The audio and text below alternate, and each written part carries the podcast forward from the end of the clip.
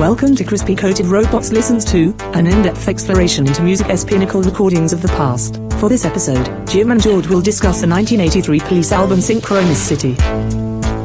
Hey, it's Jim, It's George. and we're back for another great album review. Gonna break it down track by track, Jim. Mhm, this like we one came- do every week. And this one here, uh, I remember going to the store, rushing to the store. I think the first day We don't care. Oh wait, oh sorry. yeah, to buy the the Police's Synchronicity. Synchronicity, 1983. I was such a fan of Ghost in the Machine when this came out, and then we they actually released Every Breath You Take early, uh, you know, to get your appetite ready. So Mm-hmm. to have this come to the stores and the great cover too, the red, blue, and yellow cover with e- each band member and different types of crazy uh, black and white uh, pictures. Uh, it seems like uh, I, I don't know if the colors represented each member, but uh, uh, very uh, Yeah, sim- just kind of swash of of color over, the a black, black and white photo. Yeah.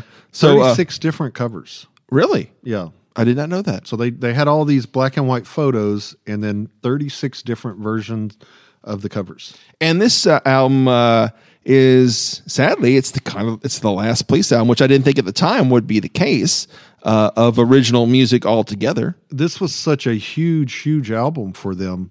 But um, and I don't know if we want to talk about it now, but the infighting and what what had happened creatively within the group, and and just goals that that Sting, the lead singer, uh, bass player, uh, had. This is going to be their their final album, uh, which you're right. At the time, there was no end in sight. They were on top of the world, and uh, but I don't mind that they went out with uh, such a solid album instead of just kind of deteriorating and and not having things. They all went on to do other creative stuff that we'll get to talk about in a little bit. But And I saw that Stuart Copeland, who's the drummer, I saw his documentary made of uh, home films, and it it seemed like you know at the beginning, is that everyone stares? yeah, yeah, Yeah, yeah, yeah. I have that. Yeah. uh, and you see kind of the beginning uh, albums where they all work together to kind of really form the songs and it really became a kind of a i don't want to say a one-man show because andy summers and uh, uh, stewart added a lot but it became really kind of under the direction of sting Well, because what would happen is s- they would bring cassettes. Actually, I had this album. I got it on cassette, so I had the additional song that we'll talk. oh yeah about. I, I'm, I, that's another thing i, did, I was going to talk to you about before we started the show are we including that album I- well, that's oh, that the song, album I yeah. know. yeah is the the one that has the the because you bought it on cassette but i bought it on album Yeah. so we'll have a fight at the so I'll end of just the show. talk about I'll just talk about that song, and you won't get to add any comment. okay. Uh, but the uh, whenever they would bring s- material to work on, they would bring like these demos, very high polished demos. And it got to be where Sting was the only one. They, they were really working, and this even started back the album before uh, Ghost in the Machine, where every little thing she does is magic.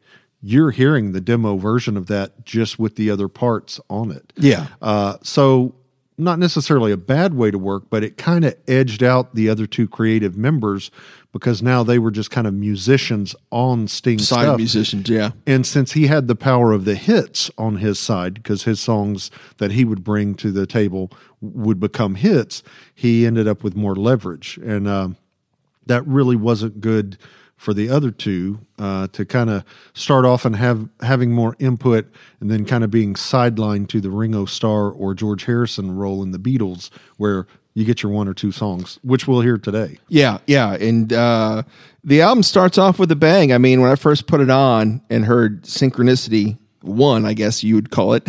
Well, that's what they called it. yeah, yeah, for the first time, you know, I you know I, I consider that Synchronicity and Synchronicity Two, even though it was called Synchronicity One, you know, like a sequel to a movie. Like Rocky's not called Rocky One, even though it was Rocky One, but But they actually called this. I know, Synchronicity I One. know, but I refer to it that way. I didn't say it was on the album that way. Jeez, but it really starts with a bang with uh, kind of new sounds for them too. That yeah, you, know, up up until this point, uh, they were really a guitar band, okay, and uh, but they you're going to hear that they're going to use a lot more production heavy textures and a lot of synthesizers and um, uh, even with this song coming up, if we ever get to it today, uh, you know, xylophone stuff. Yeah, and, yeah. uh, very interesting choices. and really a fast beat. Great way to kick off the album. So let's jump in. We'll talk about it uh, uh, on the other side here. Synchronicity one from the Police's Synchronicity as the crispy coated robots listen to Synchronicity. The staff at Crispy Coated Robots and Circus Joe Productions deeply and sincerely regret that hosts Jim and George are too cheap and financially insolvent to fork over the necessary funds for the music licensing for this episode. Should you decide, as we have, that their lack of commitment to this cause has put a proverbial burr under your saddle, and you want to hear the tunes discussed, please visit the hyperlinks provided in the episode notes. We apologize for this neglect and wanton travesty of a presentation. But seriously, what did you expect? Now on with the show. There we go. There we go. Fact Yeah. without a cause, some atomic laws, synchronicity. I remember like Spiritus re- Mundi. Read, reading the lyrics as you go along as a young kid, you're like, okay, spiritus mundi and all this kind of stuff. It's like, get a dictionary. yeah. And um, so, s- explain to me the concept of synchronicity and how, why does it actually affect this album? well, the songs before together? that, I, I have to mention because I think this is an oddity. This was a single, but only in Japan. this song right here, This song, but this was never the first single. Every breath you take was released worldwide, wh- right? right? But this became a single, but only in Japan. Which I'm like, what does that say about the British and the American? We weren't smart enough to listeners? grasp it. I, I don't know. I, I but I've always been intrigued by that. But uh, do, are we really going to talk about synchronicity? Well, before that, let me just say I, I, I did see this tour. I don't know if you did, uh, but I saw this tour a- as a you know with- that UB40 opened up for. 'em, Oh, yeah. which you know I heard they had a hit at the time called Red Red Wine, but I, Yeah. di- I haven't heard I didn't hear it yet, so I didn't know who they were. Uh, but they opened up with this song just like they opened up the album, Yeah. and the Yeah. excitement they captured with the song live was just as good as uh, they It's a had good it. song. Yeah. So uh, go ahead now, George, with the uh, Professor George now with the I don't like synchronicity. that title. All right. So it- it's kind of a weird concept, but uh, it, a, a Swiss psychologist, Carl Jung, okay, uh, he- friends with Sigmund Freud, if you're looking it up, it's J U N G, Right. Not, not young. right? Uh, but Sigmund Freud, they were contemporaries, okay? They they would write each other, okay? Uh, and in nineteen in the nineteen fifties, I don't know the exact year, but he published a paper where he said that there are these meaningful coincidences that appear that seem to have no uh, relation, but they do. Okay. And he gives an example in his book, Synchronicity, where he was with a, a young woman uh, patient. Okay. And she was talking about this dream that she had. And in the dream, there was a golden beetle. Okay. And then all of a sudden, while they're still talking, there's a beetle that butts up against the window of the room they're in. Okay. And uh, so that's just a real odd occurrence. But he says, no, there's something connected to that. Something more relatable would be like, Jim, have you ever had a like an old song that you haven't heard in your, your head for a long time and you're just Singing it. Yeah. yeah. singing it? You turn on the radio And it's on. and it's on. Yeah. You haven't heard it in five years or or something, and there it is. So that would be regarded as synchronicity, maybe. Uh, so nowadays, a, a lot of this has been dismissed as pseudoscientific because you know understanding probability theory and human psychology it's kind of like if you're driving uh, your car and you notice the traffic light is is flashing and it's like oh it's it's it's going to the beat of the music it's not but our brains look for patterns and in so doing uh, it's there's a a phenomenon uh, apophenia I think where like if you look at wood grain and you see a face in it Yeah. there's not a face in that wood grain, but our brains are drawn to create patterns to try to understand the world. So make a face. So anyway, a lot of synchronicity, um, the theories and, and things of it have been largely dismissed as just, like I said, pseudoscience, but uh, not to sting. Matter of to fact, on the cover, Yeah. the book he's reading is, the synchronicity. the Young Yeah. book. Yeah. Yeah.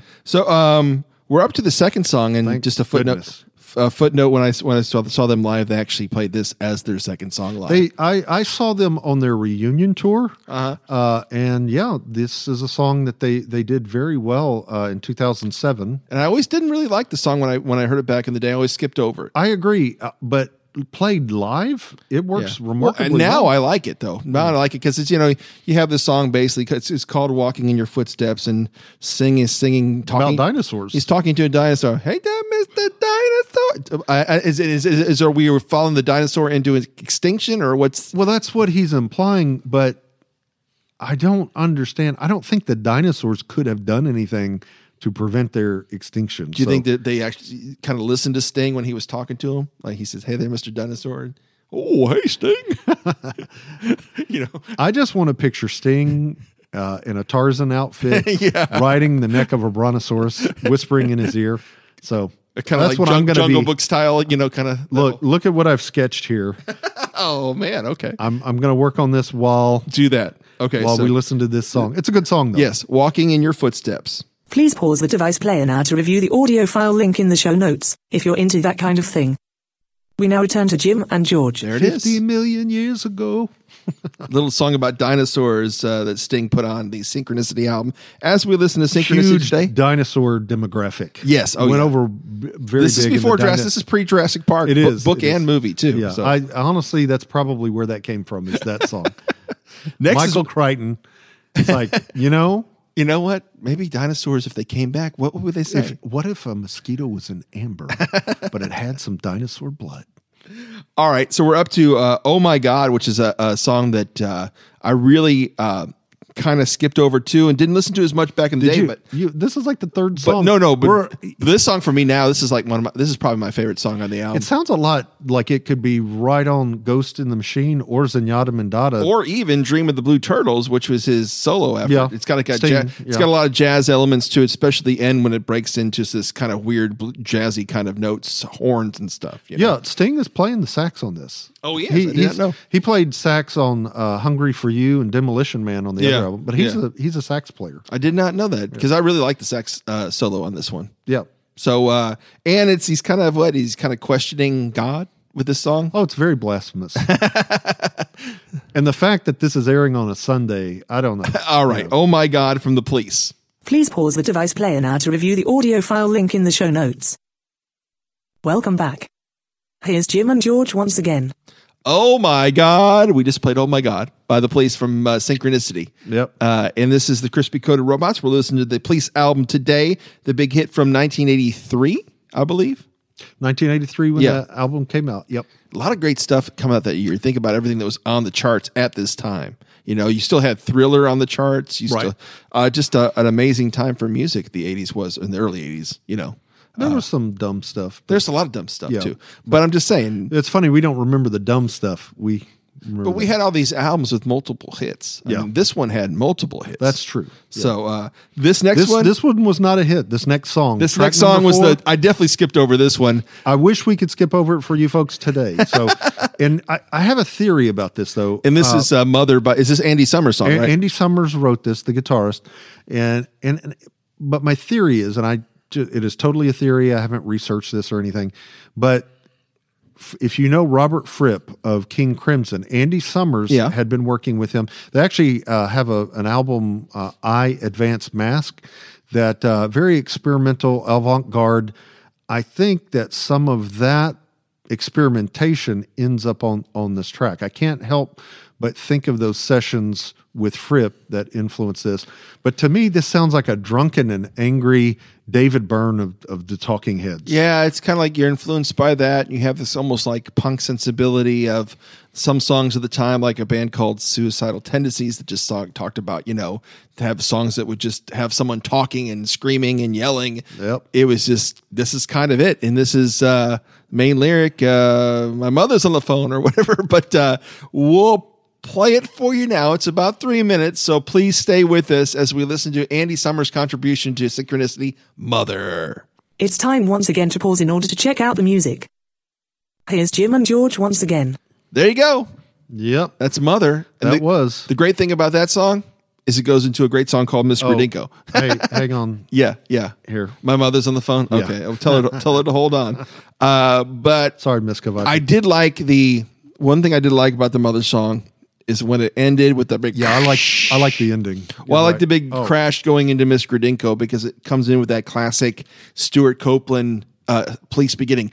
Boogadoop. You know that whole that whole thing, and I really like the song a lot. And it's so short; it's got to be what two minutes long.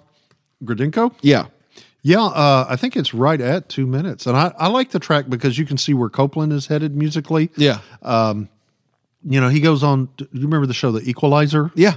So he did music for that for about four years in, in 85 and did some really interesting uh, stuff on Francis Ford Coppola's uh, Rumblefish. oh Uh, yeah, with the with the guy from uh, uh, Mexican radio, with Wall of Voodoo, Yeah. and the, the Yeah. harmonica stuff. I really like that. Yeah, But uh, so, Miss Gradinko, let's do it. Yeah. It's a good song. Please press pause now. Welcome back. Here's more from Jim and George. there it is. Nobody but us in here, just like in the studio. Nobody, I don't know where everybody went. I don't know either, but we're I listening. think to, they heard Mother over the speakers and Yes. cleared out. We're listening to Synchronicity today by the Police, and we're up to the sequel song, Synchronicity Two. Which- I, I call the, I just call this synchronicity.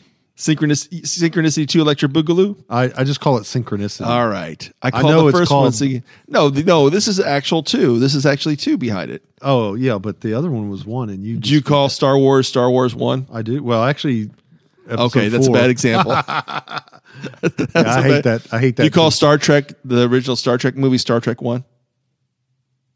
No, no. Do you call so Star Trek This two? was Earth the Echo? third single in this the is U.S. the second synchronicity.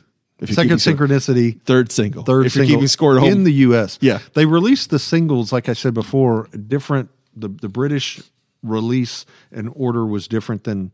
Uh, which again, I find fascinating. Like, okay, What what do we think will work over here? And what- Exactly. yeah, that whole yeah, Uh, kind of marketing. Eventually, approach. I think they all make it, uh, except for the uh, Japan Japanese one. But and the this uh, this video too, uh, very strange kind of uh, Godly and Cream, yeah, it's almost like a, uh mad, uh, uh, fancier Mad Max version, ma- kind it's, of. as silly as it is, it's kind of cool because they stand on these tall, tall platforms, three separate things made of their respective instruments. So, Okay. like all the rubble that uh, Stuart Copeland, the drummer, is on, it's made from drum bits and Okay, percussion. I did not notice that. Um, but yeah, it's it's definitely made to look uh, very apocalyptic for some reason. But uh, they they also do another video uh, from this album. Uh, they do "Every Breath You Take." Uh, Okay, well, we'll- Completely calm, different. Calm down. We'll get there. We will get there. In, in, in a few started the seconds. video thing. I'm just saying the video thing. Video on radio. Geor- George, let's not make this an embarrassing kick, kick in the crotch. All right, let's just move on to. Are uh, you are you saying you're my so-called superior? No, I'm just saying That's this the is- lyric. Okay, yeah, that's the lyric in Synchronicity Two, which we listen to right now. You know the drill by now. Pause here, listen to the track, and come back. Welcome back. Here's Jim and George once again.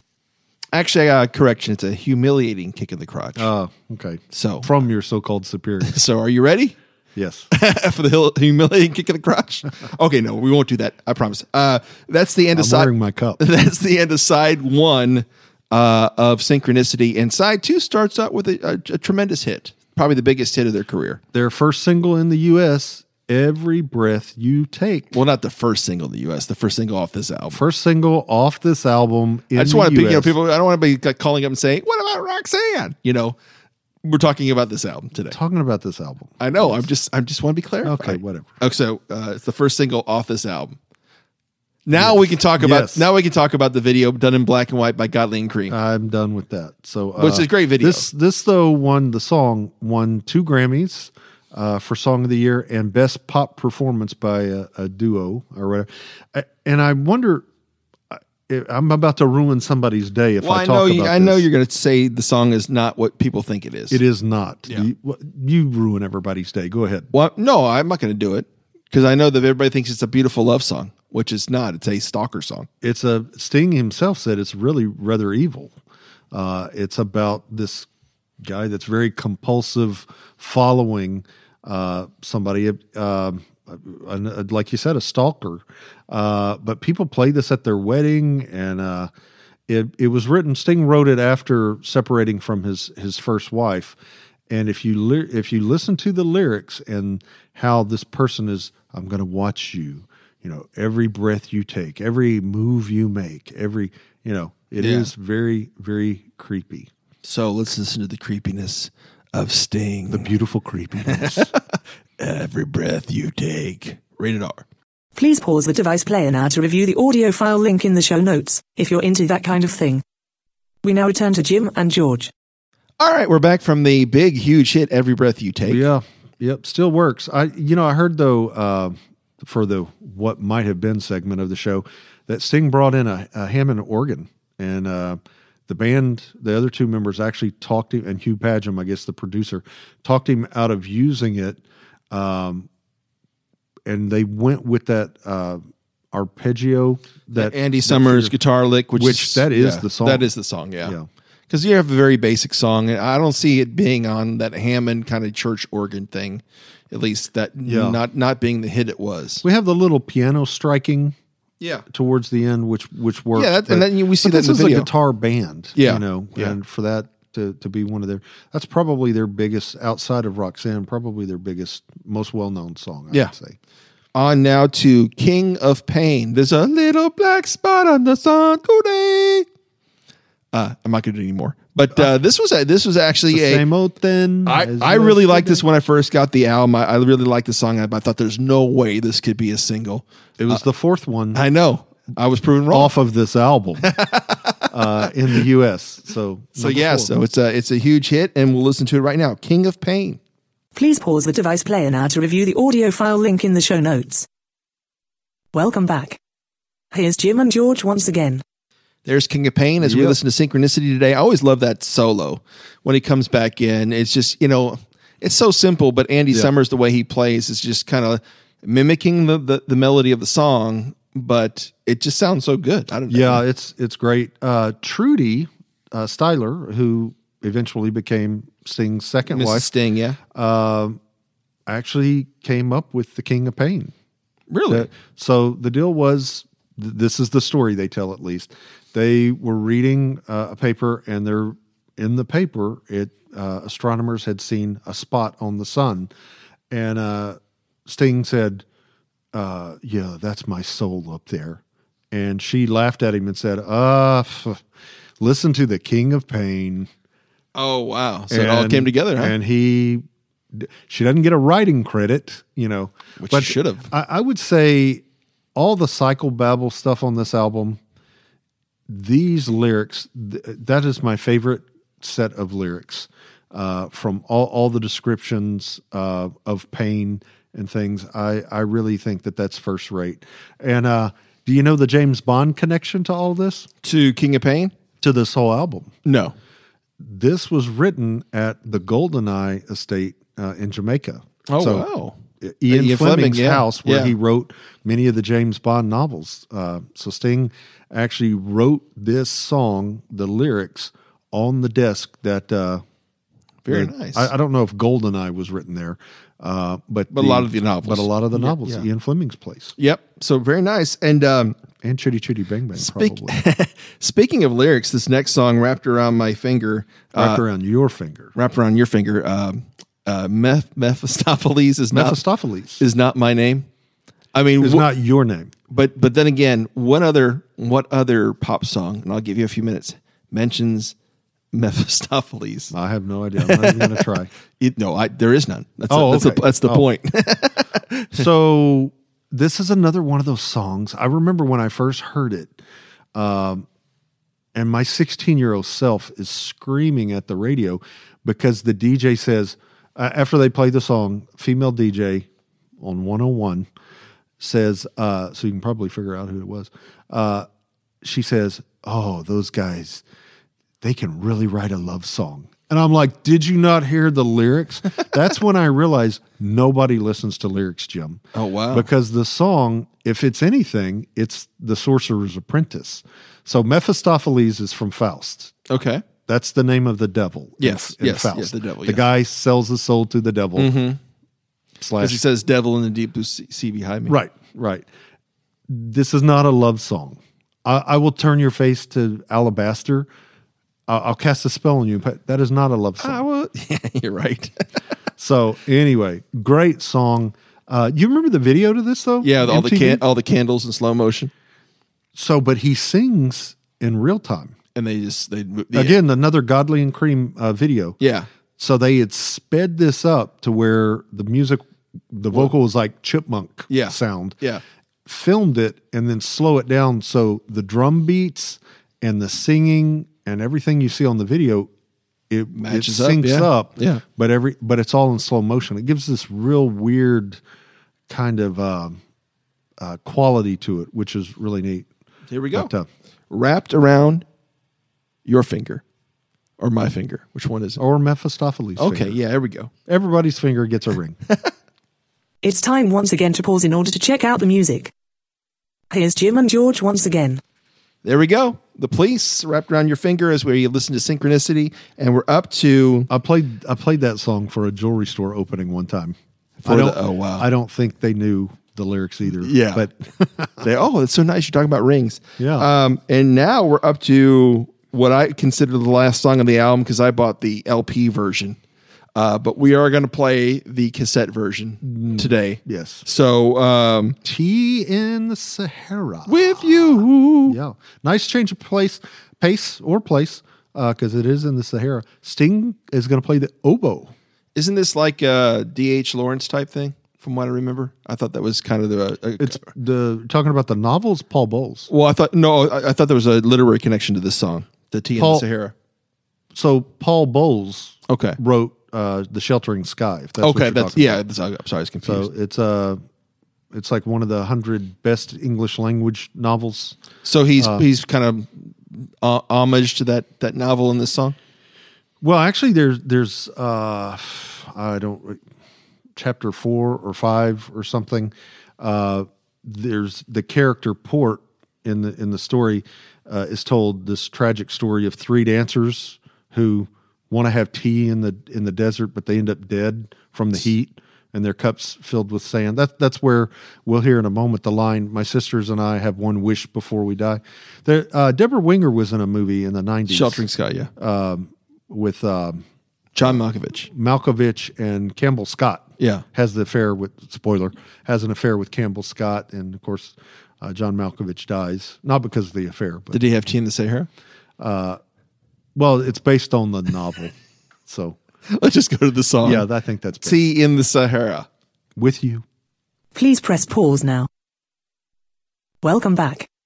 Here's more from Jim and George. All right, now that if you had the LP back in the day, you were done. That was the end of the If album. you were a loser that didn't buy the tape, the cassette so, tape. but I did go. I remember. So I, I, I will tell you, I actually looked at, at the the record store uh, right next to Whackers, uh, or it was Whackers uh, in Humble.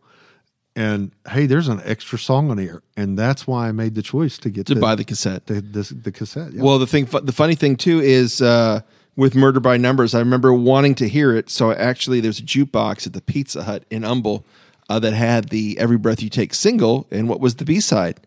Murder by Numbers. So Murder by Numbers was a hit a bunch of times when we went to the Pizza Hut jukebox, and I got a chance to hear the song. I didn't own it like George. I wasn't one of the rich kids who could come up with Buy that- a cassette. that cassette money. But uh, yeah, so "Murder by Numbers" is a uh, is a really good song, and I, you know I'm glad they actually included it on the CD release and all the releases. yeah, afterwards. CDs. y- You don't have the limitations that you and the had of- streaming of- too. yeah. All the streaming times when you can actually get the album, it's included Yeah. there too. So that, this song was actually recorded, written, and, and recorded in a couple of minutes. So according to Stuart Copeland, uh, they're living in this house that they've converted into a, a studio in the Caribbean, and um, they're having dinner. And Andy Summers just kind of starts playing these jazzy chords that we're about to hear, and Sting was like, "Oh, hang, hang on," and like most songwriters, he had a stash of lyrics that didn't have a home yet. Yeah. And uh, so he pulls those out and they write and work on the song while Copeland is eating des- dessert. Almost said desert. Um talking about the other the song. last song, yeah, Uh, but they had the song completed. They record it. They because everything's already set up in the house to record, and they play it live. They do it in one take. What we're going to hear is one take, And you can compare nothing against the other songs on this album, but there is a freshness to this track because it, you're actually hearing it be birthed as it's being recorded. So it's really kind of a protest song against war. Uh, you don't realize it until about the third verse, verse because it's talking about evil politicians and stuff. But uh, nice, nice little song. Here we go. Murder by numbers. This should be the last time that you have to pause this, I promise. And now, here are some final thoughts from Jim and George regarding this episode's selection. There it is, Murder by Numbers, finishing off Synchronicity by the Police, our Yep. album today on Crispy Coated Robots Listen To. Any final notes there, George? Yeah, that's the last recorded song that we'll hear from the trio. Well, they redid uh, Every Breath You Take for the Greatest Hits album a couple years later. No, no, And- no. They they did, but uh, I, I like the the feel of that though. At the end, uh, knowing what we know now, uh, and that they they would not be touring after this tour, and you know for a few decades or whatever, because at the end you hear the clapping and the uh, you know the jovial spirit of it and everything because this was a group that was well known like the uh, oasis brothers just Yeah. always always physically fighting Yeah. and very combustible and everything so to hear a happy moment you know is kind of cool for me i like yeah. it And a really good album, too, as far as like, they're all pretty much good. I don't think I could really name a bad police album that I, you know, I love them all. The from the beginning album to the, uh, to this one. Uh, another notable is definitely Ghost of the Machine is high on, uh, up there for me, as in Zenyatta Mandata, too. Also very, very good. all of it yeah Yeah. outlandis the more uh the you know they only made five albums this is the fifth of of the five and um it it is remarkable that so many hits off of this album and previous ones and the journey that they took uh, musically so um There you this go. album here uh, nominated for five Grammy Awards, including Album of the Year, won three of those. Uh, number 17 on Rolling Stone's list of 100 best albums of the 80s. And I think it definitely earned its spot uh, with that. So Oh yeah. So uh, we do this a lot. We review albums. If you want to find out the other albums we reviewed, go to crispycoatedrobots.com. We also have a podcast show that releases every single Tuesday. So make sure you uh, wherever you listen to podcasts, go ahead and find us. It, no one else has this name. We we trademark it. We bought spent a bunch of money. Said, hey, we want we to had be to kill a guy. we want to be the only crispy coated there was a guy robots. that was flirting with the name of Crispy Coated Robots for a thing he was doing. He was building a robot army. We killed him. so, shh, uh, crispy coated robots. He himself, uh, only to find out he himself was a robot. So it wasn't really manslaughter. All right. So just when you're looking for podcasts, crispy coated robots, that's with C's. There's no K's there. Crispy coated robots. CCR. Thank uh, Creedence Cre- Clearwater Revival, crispy coated robots. That that they could get across. All right. Tom CrispyCoatedRobots.com Fogarty. is our website. So uh, go check it out there. Until then, until you check that out and kill a guy that's really a robot. be kind, be well, and find a way to invest yourself into others. Bye, everybody. Every breath you take, we'll be watching you. Will we? This program has been a meaningless amalgamation of crispy coated robots under the direction of Circus Joe Productions. Copyright 2020. All rights reserved. Copies of this broadcast transcript are not available because you should have been paying more attention to the show while it was playing. You only have yourself to blame for that. Email Jim and George at crispycoatedrobots at gmail.com to inform them of what they got wrong and all the parts that you liked in the event that such a thing like that occurred. And finally, be sure to check out Crispy Coated Robots on their free weekly podcast available every Tuesday at crispycoatedrobots.com or wherever you listen to podcasts. The future is counting on it.